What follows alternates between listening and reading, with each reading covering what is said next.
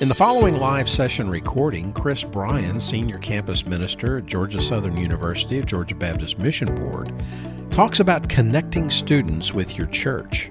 College students can be a great source of energy for your church if you know how to effectively connect with them. The session will review lots of ways for the church to connect with students and give them significant opportunities to grow and to serve. Let's join Chris now. Thank y'all for being here.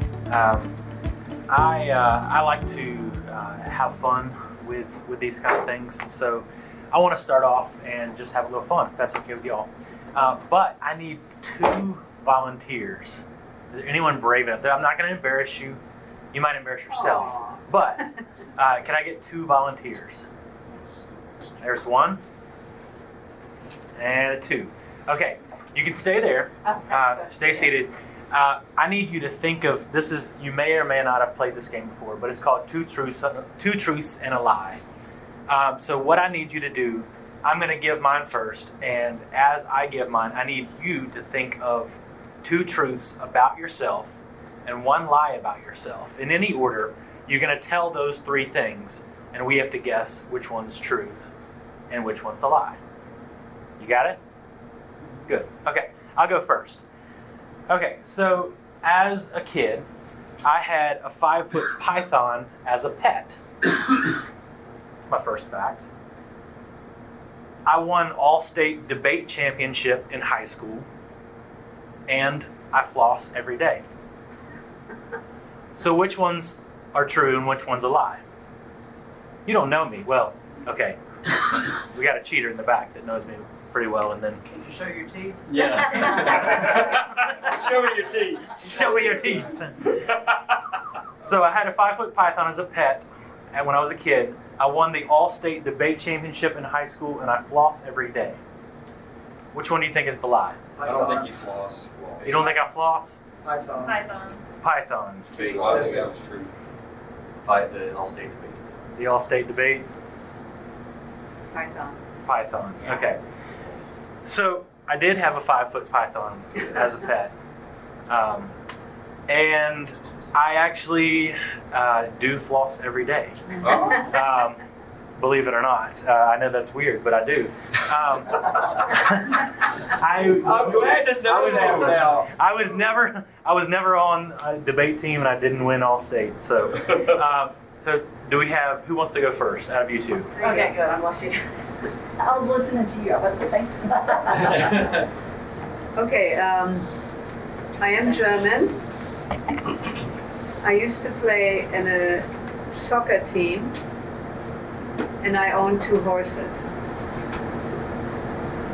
Specific to horses. She was She may be Austrian.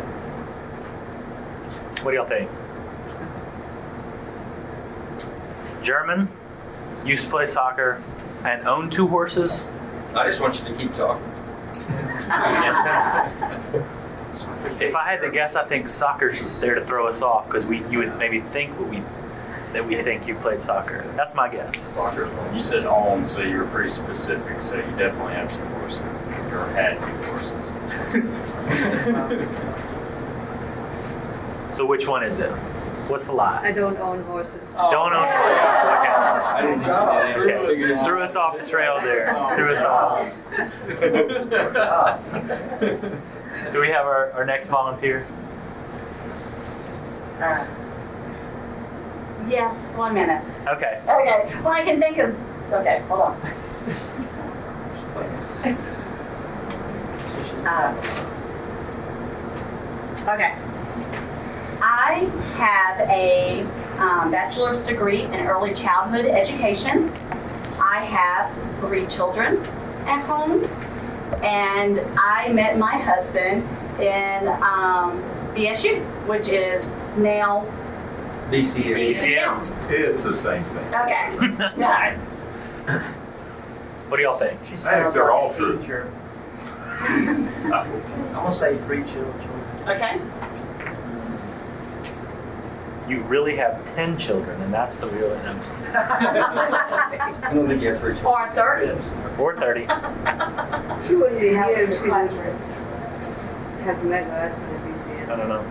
So what is it? Um, I do not have a college degree in early childhood Wow, education. surprised. Okay. Okay. But should have, but I'm a stay-at-home mom. So Okay. I just Okay. educate, well, I don't educate them. Our school system does, because it would be all snows days at home, so. Okay. Well, thank y'all for playing along. I appreciate your uh, participation today. What's the point? What's the point of this? I, I love I love to play games and I love to find out more about people. But uh, what I really wanted to play that is uh, the reason why is because I like to. Sometimes you have to find the truth in between what seems like truth.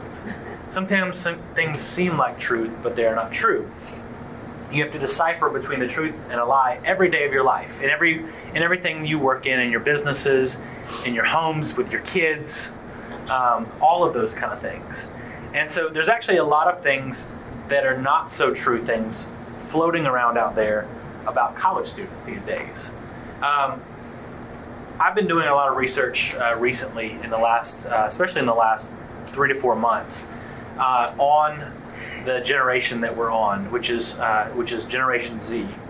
And uh, does anyone know what Generation Z is? Anyone have a clue? Has anyone has, is that term new to anybody in here? Have you heard Generation Z before? Yeah. Yes. What is what is that? Does anyone know? I like participation, by the Kids born after 2000, right? Uh, you're you're pretty close. Pretty close. It's the generation after the millennials, right? Yeah. Correct. Okay. Correct. It's right after the millennials. Um, they are uh, Gen Z is depending on what researcher you're looking at. Sometimes it's 2000, sometimes it's as far back as 95.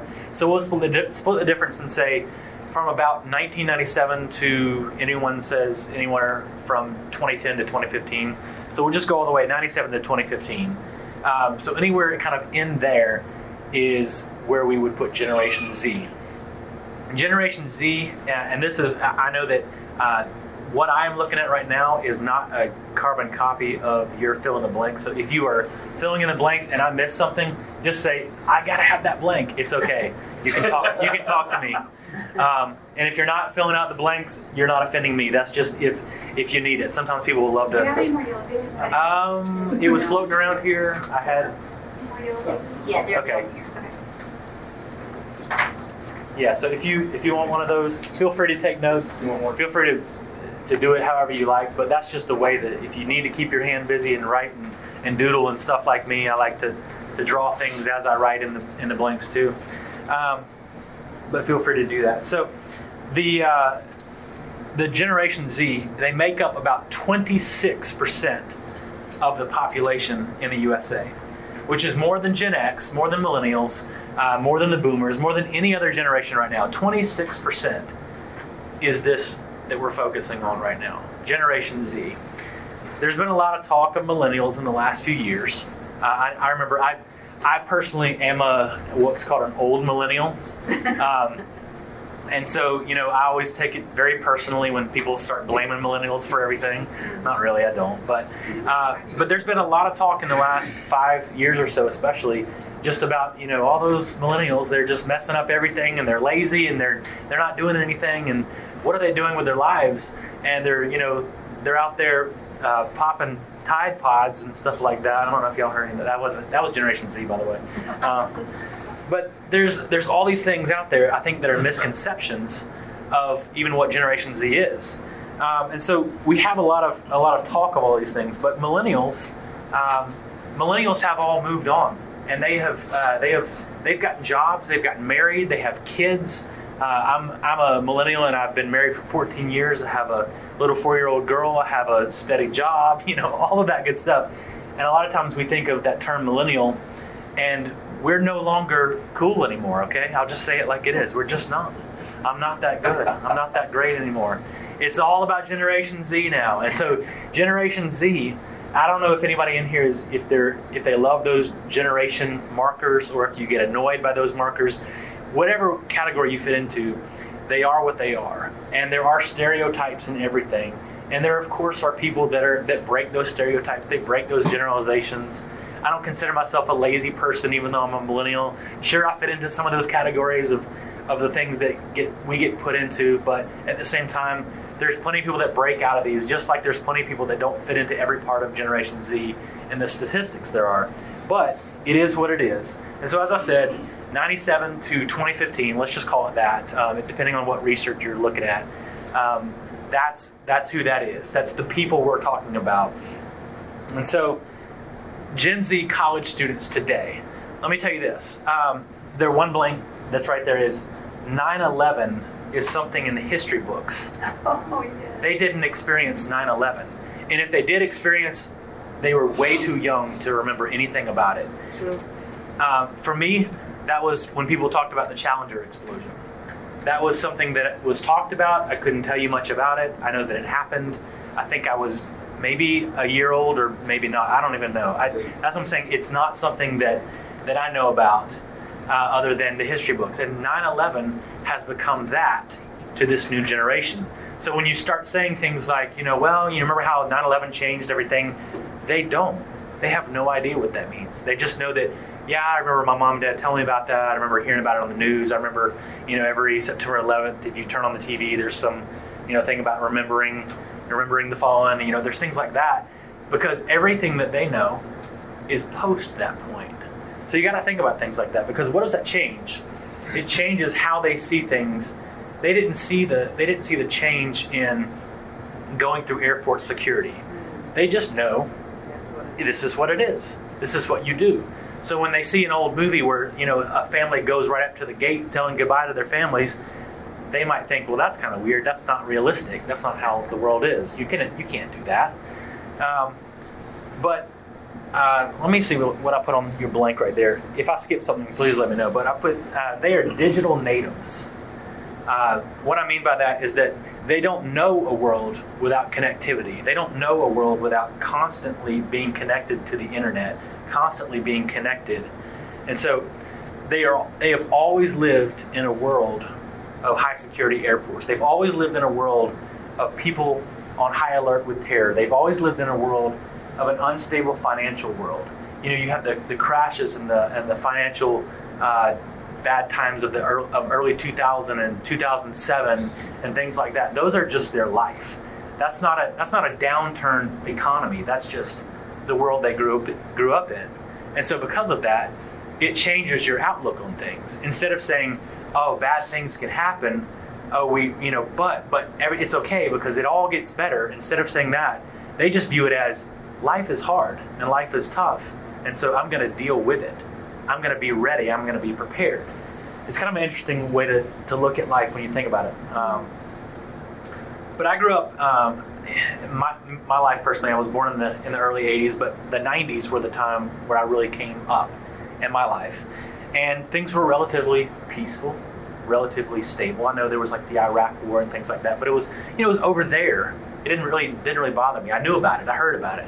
But we, you know, we we Americans, we, we won, right? You know, or something like that. That's a, that's how as a as a kid I, I viewed things, and so everything was fine. You know, uh, regardless of if, if you liked the uh, the presidents of the '90s or not, relatively financial financially stable. Whereas in the 2000s, it's been kind of a mix of, of all these things, and you had you've had presidents that people have been adamantly opposed to, uh, whether they be Democrat or Republican, and all of these things. There's just been kind of a, a more a little bit more of a turmoil uh, than there was even 20, 30 years ago. And so that's kind of the world that they have grown up in, Generation Z. I'm saying all this, this is not a Generation Z study, but I think you have to know who you're dealing with and how to deal with them and the why you deal with them first. And so this is just kind of the who and who you're dealing with. Because of this, all of this this they have gone through, and this is one of your blanks, they crave stability. Stability is something that they crave in every aspect of their life. Me as a, as a campus minister, I've noticed this a lot. Um, I've noticed that they they need uh, they need to be to have a place. They need to feel like they belong. Uh, they they want to be heard, but also they just they want something safe. I know we've you know millennials and older we've joked about these about these people that are coming up that need their safe spaces and things like that. Uh, you you hear about that, but that's a that's a real term that's used. It got used this week with me. Uh, I had a, a, a young female student come into my office and said, I just feel like this BCM building needs to be a safe space. And I said, and I, I wanted to smirk, but I didn't because I that that word, it makes me think of like that's that's so silly. Like why does everything have to be so safe for you? But it's because they they just need stability. They've had so much of this, of this lack of stability, whether it be at home, whether it be in their world that they live in. They crave that stability. They crave having a place. They're more careful uh, than the previous generations in some of their decision making. Not all, not everything. Um, but I, I put on there, I put that they are less likely to have teen pregnancy. That might, that might be a shock to some people saying, well, you know, I heard on the news that everything's just going bad. But in all reality, a lot of times these people are, they, they think about it. These, even when they're, you know, 17, 18, 19, 20, they're thinking about what they're doing, whether they make good decisions or not.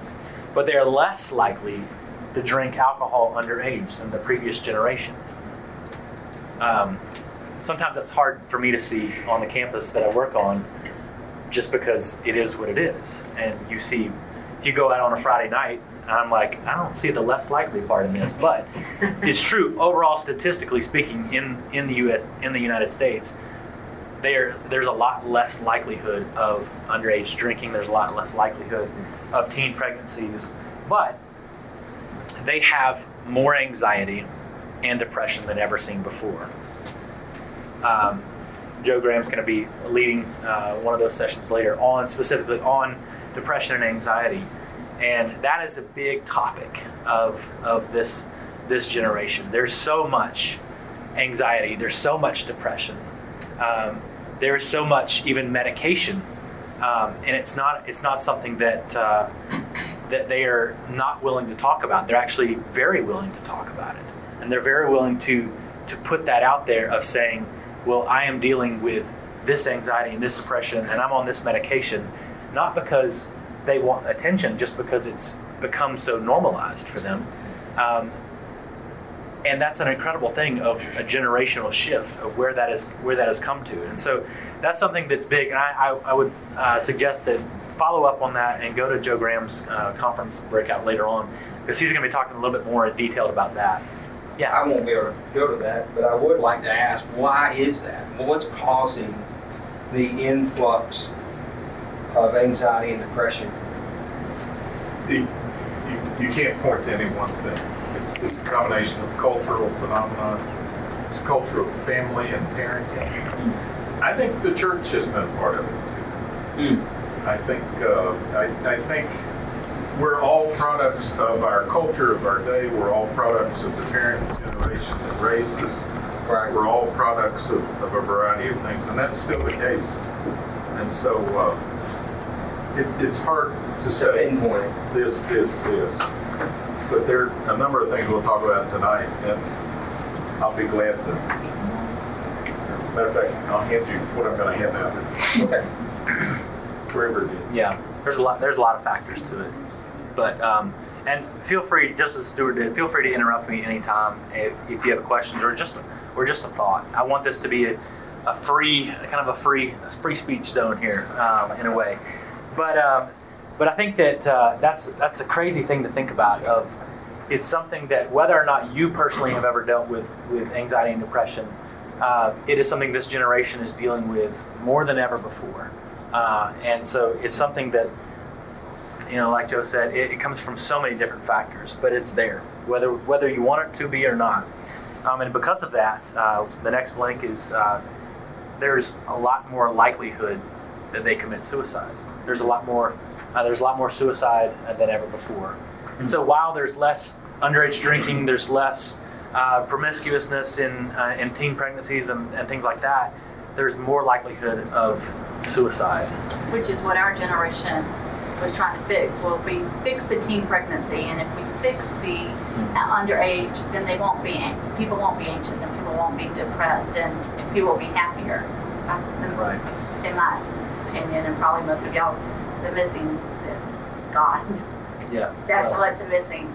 for sure Well, and you know, I think about the anxiety and the depression. I wonder if this, the lack of stability feeds into that, and because they don't feel that sense of stability yeah in their world, absolutely that's that's one of the they're bigger anxious things and they're depressed. yeah I don't want to get too far into it, but tonight we'll talk about this generation has a hard time thinking critically, mm-hmm. and they have a very hard time problem solving. And when you mix those two things together, along with some of the other stuff, you, you find yourself in the middle of what we're. Mm. That's a Yeah. just a brief shameless advertisement. There you go. Good job. He slipped us one. Good job. I understand. that happens. Um, but while while there is that, what you're what you're saying, there's this also this idea that uh, they are very self-aware, self-reliant, and more assured of themselves than previous generations. Um, it's That been does a, not make any sense. it, it really doesn't because it's been there is this where Joe just said this there is this confusion and sometimes they have this anxiety of making an actual decision. They will they will sit there and sit on a decision that can be so simple to a lot of people in this room and they will know a lot of good answers. They will have it all inside of them, but they will say, "I won't. I don't want to pull that trigger and make that decision yet. What if I do it wrong?" There's a lot of thought that goes into that. And so that's that's kind of where that comes from. brother-in-law who committed suicide to a T. hmm Um, and he gave you the impression that he had it all together. But he had all these answers built up in, I mean, inside of him. But he would Right. not make a decision. Right. So I had um, I have students that I work with uh, all the time now. That uh, some of my some of my biggest and best leaders um, that that come in and they come in with this this attitude of like eh, they they are very self assured that they have the right answers and very they come across as very confident to to you and I, but at the same time they're struggling with this with this moment of what do I do? Did I make the right decision? Am I going to make the right decision? When I text them and say just a simple question, can you be here and can you do this? Blank blank blank. I will I will not get a response. Sometimes for 24 hours. And when I say, why didn't you respond to that text? Because that's something I would say, you know, that doesn't really work in the real world. You have to communicate with people, even if you say, I don't know the answer to that they say, Well, I, I just didn't want to say the wrong thing, so I just didn't respond. Um, and that's kind of a weird thing to, to me, but it's something that I'm going to try to teach a little bit of, of how to do that, and that it's okay to not know the answer. And it's okay to say, just sometimes, I don't know the answer. Um, but one of the ne- one of the next things is that they are more racially diverse than any other generation, um, which leads to one of, one of the factors which leads to being accepting and very inclusive. They don't like being non-inclusive. There's a very much a, a big a big feeling of if someone is not included, if someone is is outcast from this group, or if someone is told they don't belong, then uh, you can't do that. You can't say that. And I'm not saying that, that we do that or that we believe that. All I'm saying is they are very much going to be in that person's corner or in that group's corner if they feel like that group or that person is getting excluded or uh, or getting cast out. They will say, "I will fight for this person, even though I don't know them," because they want to be very inclusive. They want to be very uh, understanding, or at least come across as being very understanding. Um, it comes across as that that being more assured of themselves too, and so. Um, they don't like being non-inclusive, but they're very accepting in every way. Um, even uh, even with uh, things, and I think it's on there later, but just the idea of, of sexuality and uh, uh, sexual uh, labels that are put on people of whether it be homosexual or transgender and things like that. They're very much like that. Those those words, you know, where some people kind of do this and they don't know, they kind of are taken back. That's just a normal those are normal terms normal words that they've dealt with all of their lives. These are these are not things that have shock value to them. But going back to kind of more of the where we are as far as demographics and, and uh, even racially and things like that uh, smith uh, in about 10 years ago i think 1998 was the date smith was the most common last name until recently. Anybody have a guess what the most common last name is in america just anyone Now, now Well, letters that start with R. Rodriguez. Boom. You got it. What is that? Rodriguez. Yeah, I knew it was that. Yeah.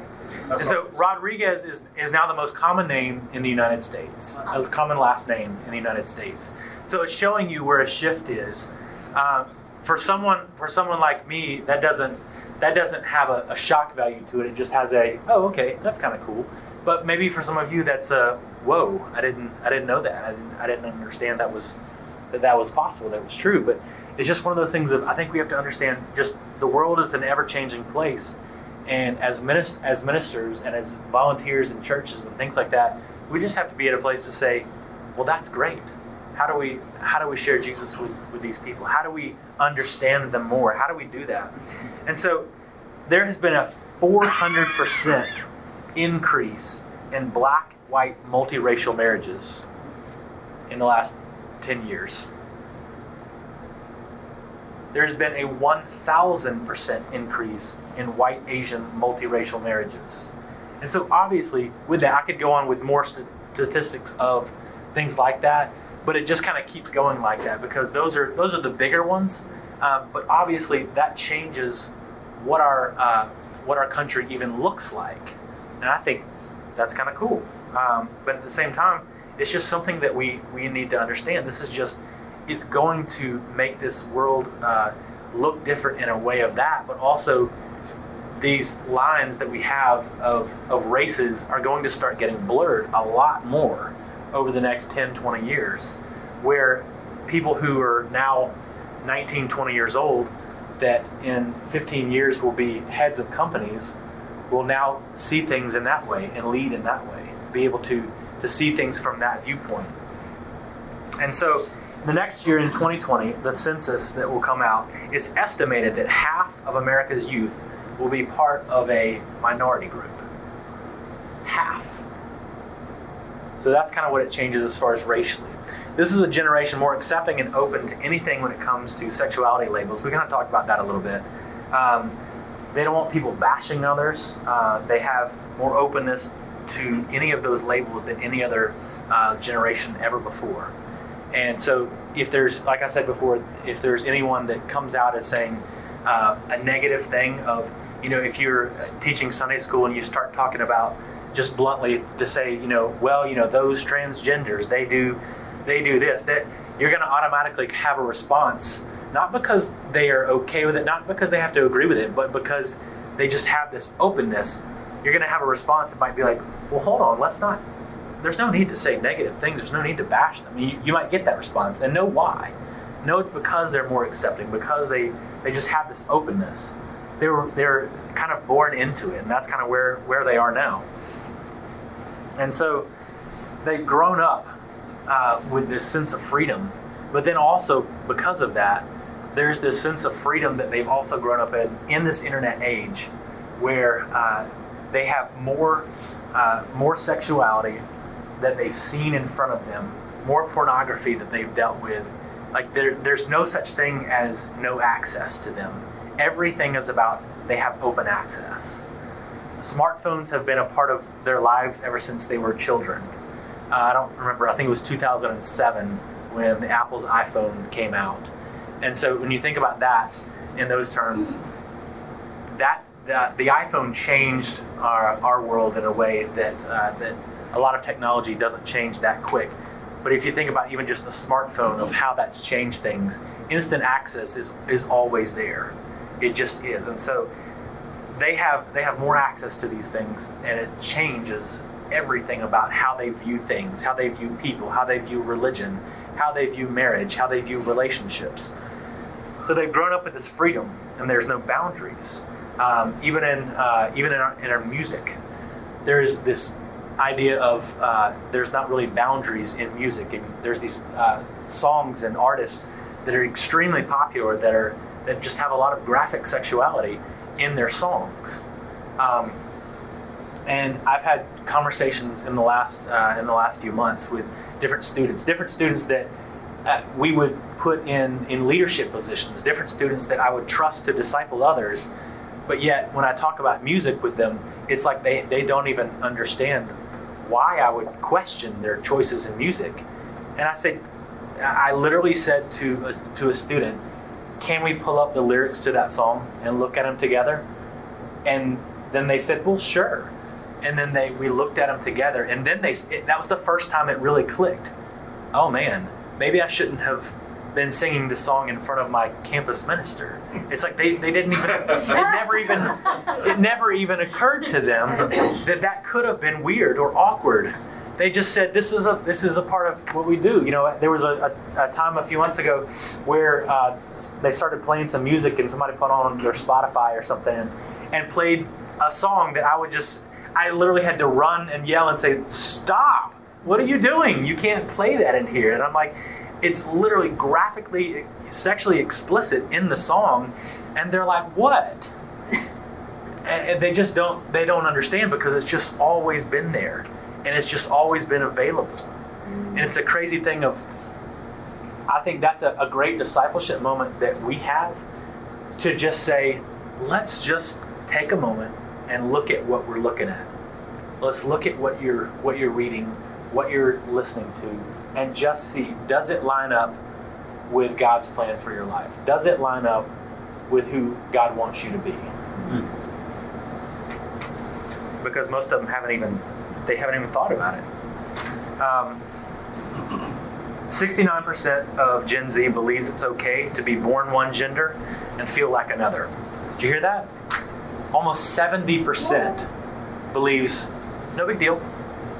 Um, I feel like a girl today. No big deal. I was born a man, but I feel like this today. Therefore, I am. Um, that's a statistic you need to understand that it's not just you you will not win that argument when you start an argument and you say you should not believe this you should not feel this way and they say well why would i not feel this way they've always felt that way and so when you start a conversation about that know what you're dealing with um, well, they're coming out with a new curriculum that's going to be in our high schools next year. That's going to talk about that very topic. Hmm. It's going to it's going to create an awareness, um, at least in our public schools here in Statesboro. It didn't uh, make the printing before this school year. Before next school year, they will be teaching it from the middle schools all up. Wow. Yeah. I mean, creating those discussions and there's more and more people that are raising their family neutral mm-hmm. and their children in neutral way. Yeah. Uh, I mean, there's been celebrities that have come out and said, "I'm raising my child to be gender neutral." That's right. I, I, it blows my mind, but Me. but it is but it is something that's that's there. Um, but I've said a lot of negative things about them, but the great thing about them is that it's not all bad. Okay, I promise you. I know I'm, I'm giving you scare tactics here, but what else is different about them? They have a sense of wanting to belong. We talked about that a little bit. But on top of that, they will work hard to achieve that. They are hard workers. They really are. Um, they have a high drive for work. They have incredible entrepreneur spirit where they are not afraid to take on new tasks.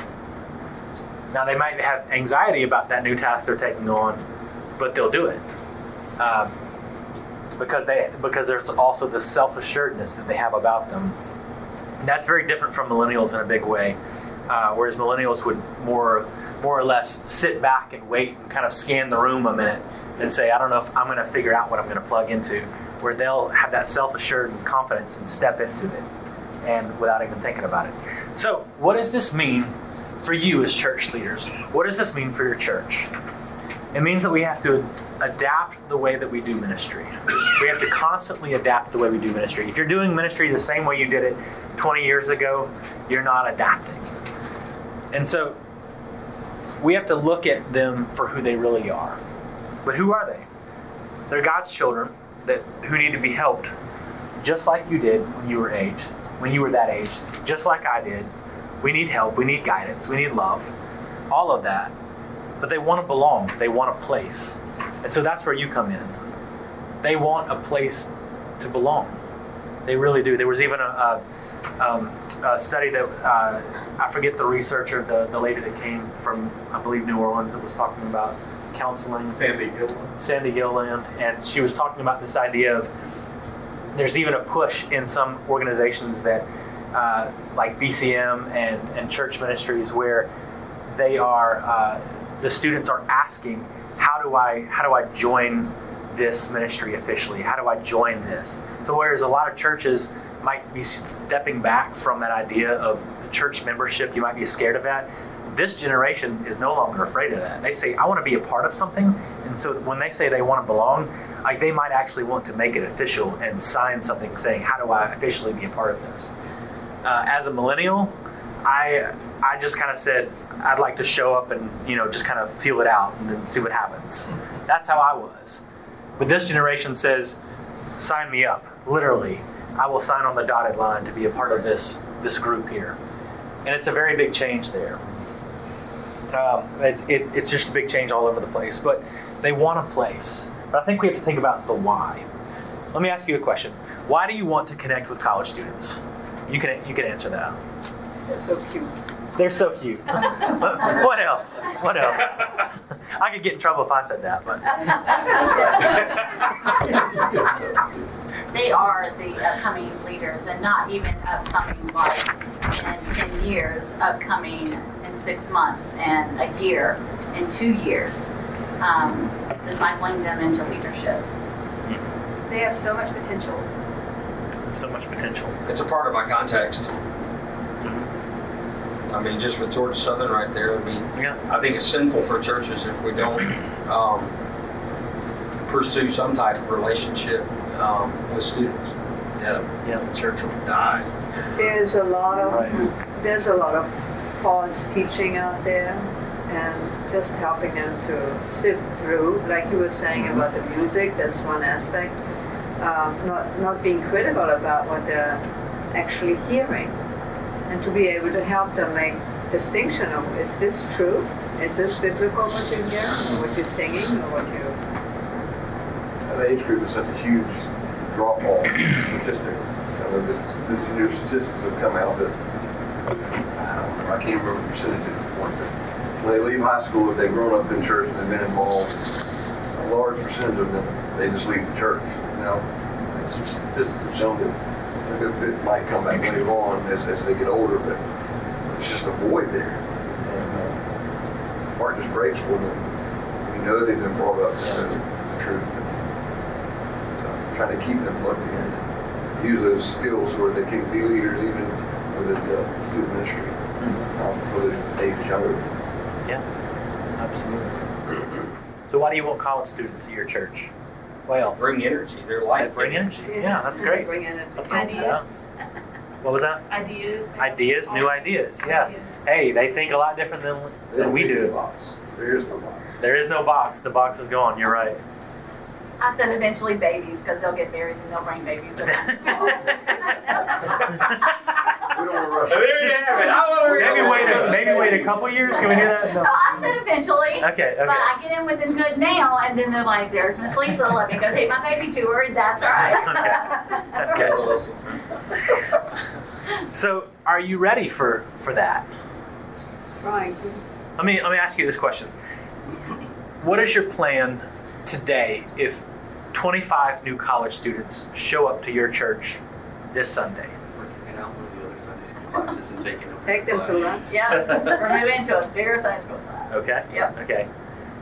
So I, I, I said the the number 25 because it's it's like a oh like for, probably for most people are like well that's a that's a big number. Let me ask you this. Let me put it this way. What if one college student showed up this Sunday? Do you have a plan?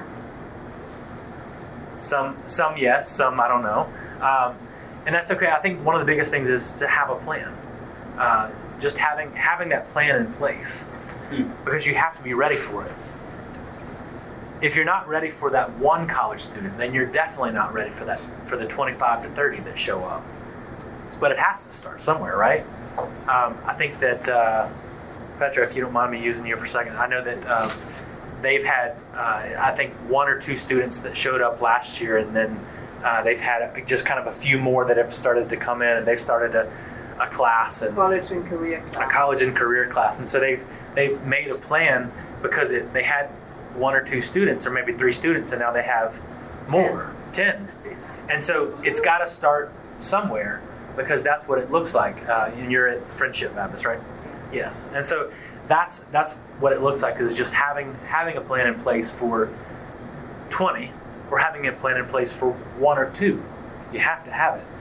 And so this is where on the on the next page you'll see there we're going to switch over to some of the principles for reaching college students. Um, and some of these are uh, some of these are my ideas. Some of these are just taken from different leaders that uh, that I respect and that I've listened to, and some of it is just kind of a modified thing. So this is where we can talk a little bit more, but also just be able to look at what it really means to minister to college students. So the first one there is don't be afraid to be bold with the truth. Don't be afraid to be bold with the truth. Don't water down the gospel. Don't change what we know is God's word. There's just no need for it. Uh, there's so much. There's so much out there that is a, that is a watered down gospel. That is a a feel good kind of stuff that we change. We change not just the scenery, not just the the effects, and not just the uh, the worship styles, but people are changing the actual words and saying, well, you know, kind of backing down. There's just there's just no need. Um, and so we don't have to shy away from teaching the difficult things. Um, I've had so many conversations in this last year about sexuality, gender roles, roles of men in ministry, roles of women in ministry, God's love versus God's wrath, Calvinism versus Arminianism, all of those things. And you're saying, well, I don't know that I'm prepared to, to have those conversations. That's what I'm saying. Be prepared. Because if, if you're not prepared to have those conversations, they'll be brought up to you, and you'll say, "I, uh, I don't." Let's ask the pastor, see what he thinks. Two, two days ago, without getting into a student came to you and said, "What about Jesus?" To give them a, an example that Yes. two days old. Two days ago, I had a, a student that that came to me and said, uh, uh, "We have a problem in BCM, and we have a problem in these churches that I've been going to locally. We are making." Uh, we are making Jesus into an idol. And I gave a look of, surely I heard that wrong. Was it like this? It's like you're making So- him a god. Yeah. and so after after two hours of talking with him in my office and going through scripture of John 1, John 10, Hebrews 1, Genesis 1, I mean we're going we're going to all, I'm going Old Testament, New Testament, I'm going everywhere and I'm saying something's gone wrong here. Where is this where is your mind right now? I mean, this is all over the place, but you have to be prepared for those conversations. You have to be prepared when students come up to you and say, you know, me and my girlfriend have been we've been dating for this amount of time, and you know, we believe that uh, that sex is this and not this, but we kind of disagree. What do you think? And you have to say, instead of saying, "Whoa, look at the time there," um, you have to be ready for that. I had a conversation, speaking of the last 48 hours, where they said, "Hey, Chris, what do you think?" I was a little scared about it. What do you think about women pastors? As a group of females and males are all mixed, and so I get asked these things, and you just—that's when you're around college students that uh, sometimes it's because they lack filters and they don't care what they're going to ask, and they don't uh, and they don't care what your answer is or what their answer is. They just want to know. Uh, they want to be able to talk about it, but you have to be able to be ready for that. Uh, just know that think of the craziest thing in your mind, and they'll probably ask that um, if you're around them enough, and if they if they start to trust you enough. That's what happens. Is they will they will want to seek you out, and I want you to be ready for that. Um, and Another what I- example. I had, a, in the last few years, I've had a college student ask me, is oral sex the same thing as sex? Now, I don't bring that up to shock you all. I bring it up because a college student in Georgia asked me that question. He's a kid from one of your churches, not your churches, but this this is a kid who honestly is just struggling with. I people keep telling me this is not this, this is not this, this is okay. And for for a kid to walk up to the state collegiate director and ask that question, Yeah. I've had that specific conversation three times in the last six months. Specifically that. so be ready for that conversation. I appreciate it. I appreciate Oh, I- that I they was trust glad. you enough to come to you and and ask you that and Oh, yeah. not just take what everyone tells them, or although they are telling them different things, so it does get Yeah. confusing. Yeah. But just that there's a trust there and they trust you to be honest because they're asking you. Right. And as shocking as that, what I just said may have sounded to you, you, you need to be ready to be shocked. Because Right. if that is too shocking for your ears, then college ministry may not be where you need to be. But the, the, the nursery would be a really good project. Well, and that comes, that stems, That's right. but that stems from the um, access that they've had. Right. Because they've seen all of that, Yeah. And it's blurred the, the um, Right. lines for them. Right. You see, you start to see where this crosses over That's right. from that stuff. Absolutely. Yeah. Um, one of the things that I get whenever I have these conversations, whether it be about Calvinism versus Arminianism, whether it be about sexuality, whether it be about gender roles, or any of these things that can be kind of shocking, there's one there's one factor that I get back, um, and when I ask them, you know, what made you what made you ask about this today? What made you curious about this? There's uh, there's one theme that I keep getting back, and this is where I want to speak to you. The theme that I keep getting back is, well, people in my church don't ever want to talk about it. Uh, my pastor won't talk about it. My, my Sunday school teacher, they did, I asked them and they said they got, they got offended. I asked them. Um, and so I want you to, to be able to be strong enough to have those conversations. I mean, it really goes back to what's your name again? Right here? Oh, Lisa. Lisa, it goes back to something you said about the, the idea of, you know, isn't that great that they, they trust you? And that goes back to my next point of love them no matter what. That's the number two there. Love them no matter what. Um, because if you love them no matter what, they will start. You will start to gain their trust, and I mean that in a genuine way. Not not show them that you love them. Actually love them. Yes. Because if you can do that, then they know it. Yeah, sure. They really do know it. They these are uh, there's a, a term I won't use, but they they are they are truth seekers, and they they have a radar for when things are not true. Um, and they they have this radar that goes off when you're not being real with them. They'll know it right away. And so do that. Be real. Love them with everything that you have, even when you disagree with them. Show them love. Um, can somebody open up your, if you have a Bible with you or if you have uh, your app with you or anything, I need, I need somebody to volunteer to read John 13, 34 and 35. Who wants to do that for me? You got it? Yeah, yeah, about Full of John what? John 13, 34 through 35. 13, 34, and 35. Mm-hmm. A new commandment I give to you, that you love one another just as I have loved you. You also are to love one another. By this all people will know that you are my disciples, if you have love for one another. It says, by this, people will know that you are one of my disciples. Is that when we genuinely love them? That was one of Jesus' commands to us, that we actually show people real love, that we really do that. We show them love, we show them patience. Show that with your actions. Um, sharing your political bel- beliefs with them is not showing them love. That's just sharing your opinion. Now, you can talk about it, why you believe what you believe, but sometimes I feel like we're shouting at people with the things that we say instead of just loving them and listening to them. Sometimes they just need to be listened to. Number three there is look for ways to be inclusive of every generation. Um, what I mean by that is that I think at your church, a lot of times what we do is sometimes we're uh, sometimes scared of of having college students mix with with other groups of ages, uh, and sometimes it, it goes both ways.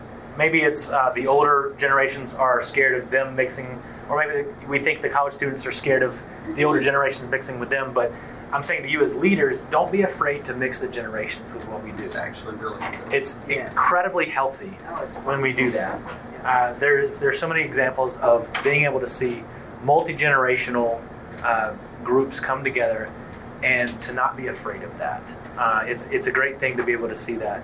Uh, there's, well, I, I'm going to steal my other points if I go much further into that, but um, don't isolate them always. Uh, it's okay to have a to have a college Bible study. I'm not saying you should have a, a Bible study that's uh, you know ages 18 through 75. I'm not saying you have to do that always, but it's okay to do that. But don't always isolate them. Let them let them have their own thing, sure, but let them encourage them to do things that are with the church. That's what one of the things Joe started off with was he works in the world of BCM. I work in the world of BCM. I tell people uh, constantly, we are not a church. Uh, we are we we come together. Sure, we, we have times of worship and Bible study, but we are not a church. Number one, because this is like five years of of people that are here in this room. Um, this is not what what church really looks like. Church looks like there's there's kids, and there's babies over here, and there's there's older people, there's middle aged people, there's teenagers, there's everything. There's that's what that's what church really looks like. That multi generational look. So I don't want to steal my thunder on the next one, but give give cross generational serving opportunities. Do that. Number four, do missions together and teach them to see people as Christ saw people. Uh, the way that Christ saw people, uh, we see throughout the Gospels, is that uh, it, he says that they are like a sheep without a shepherd. That's the way Jesus describes us. When he looked out into the masses and said, and it looked like these were sheep without a shepherd. And that's how Christ sees people that they need a shepherd, that they need a leader. We, all, we ultimately need Christ as our shepherd, as our leader, but also there's a bunch of shepherds I'm looking at right here, where you were you were granted with that task to be shepherds to them, and so, but I think we have to show them that we have to be able to say, here's what it looks like, and so that's why I said do missions together. Uh, I am I am personally just uh, this is kind of a more of a personal opinion. It's not I don't this is not necessarily fact based, but through my through my years of working in college ministry and youth ministry, one of the biggest things that I've ever seen bring people together, whether that be college students working together or college students working with older generations, going back to my, my other point, is doing missions together is one of the best ways to do that. Because you're doing one thing, you're doing something for the same purpose. Whether you're sharing Christ verbally or whether you're sharing Christ through your actions and helping put a roof on a person's house that was destroyed in a tornado you are you are serving and you are sharing God's love in a tangible way, in a real way, together. And so I always say that give missions opportunities. Do that locally. Do that globally. Do it all. Go to go to Jerusalem, but also to the other the uttermost parts of the earth. Do do all of that together. Working together on mission, I always found to be the best way. I, I people have people bond on mission trips and through mission experiences like no other way. It really, it's it's almost just like this strange thing if you've ever been a part of different mission trips and being able to see.